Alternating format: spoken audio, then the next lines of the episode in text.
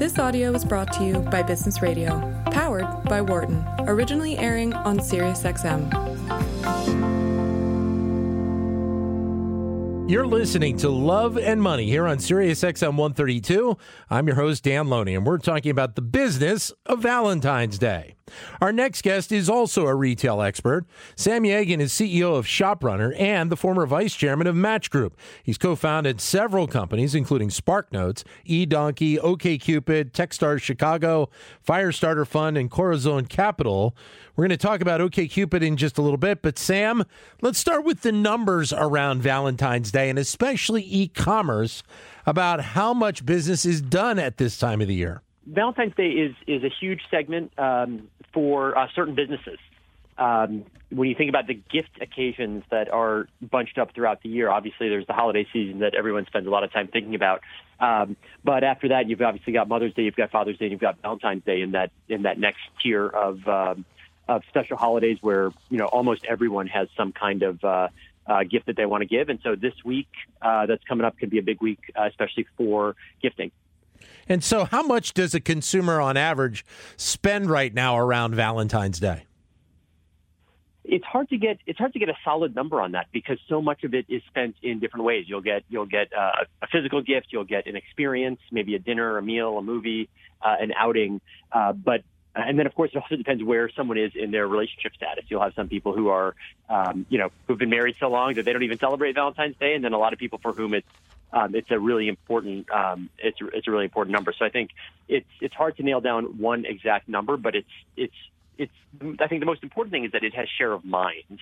Um, it's it's a it's a time in the year, you know, six weeks removed from the holiday season, where people say, okay, um, this is a really important event for me that I'm going to go uh, be thoughtful about. And I think it's the thoughtfulness that really drives um, the consideration and the spend that happens around this time of year. Tell us a little bit about ShopRunner and how it is it is impacted by this time of the year, especially around Valentine's Day.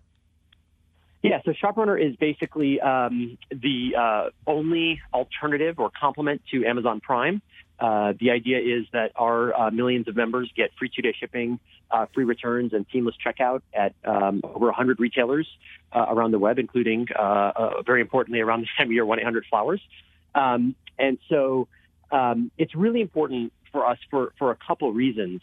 number one, obviously, one of our benefits is a free two-day shipping on any of the retailers in our network. And so um, as you can imagine, there's a lot of um, uh, last minute purchasing that goes on around Valentine's Day. You know, the you know florists are notorious for having uh, that you know the, the walk by uh, right before dinner on Valentine's Day.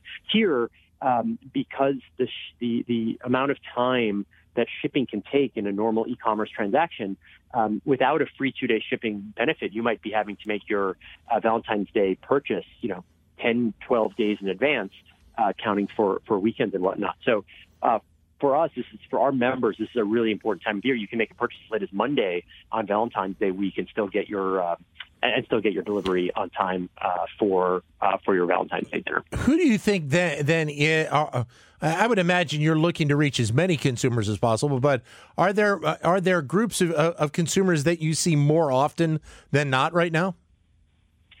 Yeah, the our core consumer is somebody who wants uh, e-commerce to be as easy as possible. And that's really what Amazon has done. Amazon has just made it so easy to shop in their app, on their website. They've got the assortment, they've got your credit card on file, they've got your address on file. And so a lot of times it just becomes the the path of least resistance, or for, for lack of a better word, the lazy way to shop. Um, and a lot of our members, they, they want that same experience. They'd rather shop somewhere else. They love the brands that are in the network. Um, they'd like to shop other places, but it, it's just hard. It's like it's like in the physical world, you know, do you just go to the store that's down the street, or do you actually get in the car and drive, you know, uh, to that store that you might like a little more, but that's a little further away? So what we try to do is we try to level the playing field. Our retailers can, you know, can offer that prime-like experience, and that's what our customer wants. So really, anyone who does a lot of e-commerce shopping, that's our sweet spot for our customer. I mentioned your work in in the uh, online dating industry, and and that is obviously something that draws a lot of attention with the consumers, and and obviously at Valentine's Day. How big a, a, of an industry is that right now? And, how much of it uh, uh, of it does occur around Valentine's Day, especially for somebody that may not be dating somebody? Right. Um, online dating has become uh, just a huge, huge force, uh, and by the way, a force for good, I think, in the world. Um, as as the research starts to come out about the, just the high quality and the high quantity of relationships that come out of uh, the online dating um, ecosystem. When I started OkCupid in 2003, it was still kind of the backwater of the internet. Uh, people would often have alibis that they would tell about how they met um, because they didn't want to admit that they met online those days are just are just long gone. Um, you know, brands like Match and OkCupid and Tinder have all just brought um, have all just brought online dating into the mainstream to the point that you know it's almost not even called online dating anymore. It's just how people date. Um, and when I think about you know this time of year, really, we did a lot of research on on New Year's resolutions, and people tend to make three types of resolutions. They make some resolution around financials or career or something economic. They make one around uh, health, fitness, um, or, or, something to do with their own, you know, their own health, and then they make something. Uh, they make a resolution around relationships. Um, you know, if you're already married, maybe it's to it's to improve that marriage. Maybe it's something familial. But often it's, you know, this is going to be the year um, that I go and find someone. And so that that sort of lead up from um, from New Year's Eve with all the resolutions and then all of the media spotlight on Valentine's Day. Those six weeks are just such a such a big time in the industry and and uh, really just such a great time for people who um, you know really make that first step toward finding uh, a companion. Well, and obviously with all of us having our smartphones and and having the that content coming to us uh, in such an easy fashion, it does make it that much more simple to be able to to go that route to potentially look for somebody that you want to share time with instead of the you know the old traditional going out to the bar and trying to meet people. Yeah, and I and I really think it's it's it's almost not even instead of. It's just you know also. I think of course people still meet you know at work, people still meet in school, still people still meet at the gym or wherever there's some sort of a shared experience. But I just think the the reality is that it's hard to meet new people, um, especially people who are busy and have other things going on in their lives. And this this opportunity to create an environment where everybody is there for the a purpose of meeting new people and as you know, technology uh, really finds new ways to match people together, to surface interesting uh, potential matches. Um, I think it's just really changed the way people think about um, dating and, and love. And um, honestly, one of my favorite stories is just how people have. Um, it, there's a whole set of people who just feared the you know sort of bar scene or or the, the single scene and this, in so many ways, has just reopened opportunity for people who may have given up on love.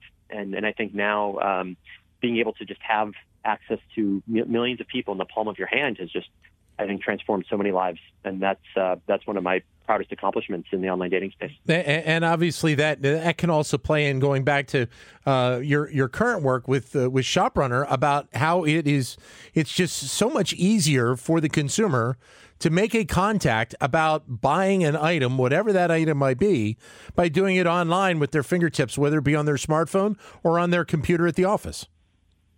Yeah, and I think the same kind of idea uh, persists across uh, into ShopRunner. I think we really believe that diversity of choice in commerce is just as important as diversity of choice in uh, the search for companionship. And I don't think any of us wants to live in a world where um, there's you know one store that we go for everything that knows everything about us and that you know we you know become almost um, uh, you know uh, almost a supplicant to. And I think when we have choice in how we express ourselves and what we buy and how we spend our money, I think that is that is part and parcel of our culture, our democracy, and, and our economy. And so, in that same way that you know, I saw online dating really leveling the playing field for people who maybe, you know, didn't have the confidence or didn't have the access to, um, you know, different dating scenes. I think in the same way here, um, we want to give every brand and every retailer access to every customer. And, and, and on the flip side, give every customer access um, to every every retailer that they want to shop at. Yet, I would imagine, like a lot of different holidays, you come into uh, bringing it, uh, you know, back to the the uh, the consumer. You end up finding a lot of procrastinators that that are, you know, making that last minute purchase going into Valentine's Day. Absolutely, um, and again, that's where the that, that's where the, the the speed element comes in. I think as you get closer and closer to Valentine's Day, um, or or any deadline that you have, you sort of end up being um, uh, you have to resort to that that that worst option. You know what? I just need to get it here as fast as possible, um, and so you just limit your choice from you know all the things that you could get to the only things that you know you think are available for you in that timeline and especially on Valentine's Day, when what really, really matters is the thoughtfulness that goes into the gift. I think for almost every recipient, and we've done a lot of research on this, they care less about how much money you spend than that you really put thought into the gift, right? This is about sentiment, this is about intimacy. And so when you look across our network of retailers, we just have so many great brands that allow for such great expression um, and the idea that you know you can still make those purchases even if you like you know like me you maybe haven't thought as far ahead of time as, as you would have liked um, to get the gift. You don't you can still give a gift of just as high a quality and uh, and thoughtfulness. Sam thanks very much for your time today. All the best. Thank you sir. We'll talk soon. Thank you. Sam yagan ceo of shoprunner. For more guest interviews check out our wharton business radio highlights podcast on itunes and google play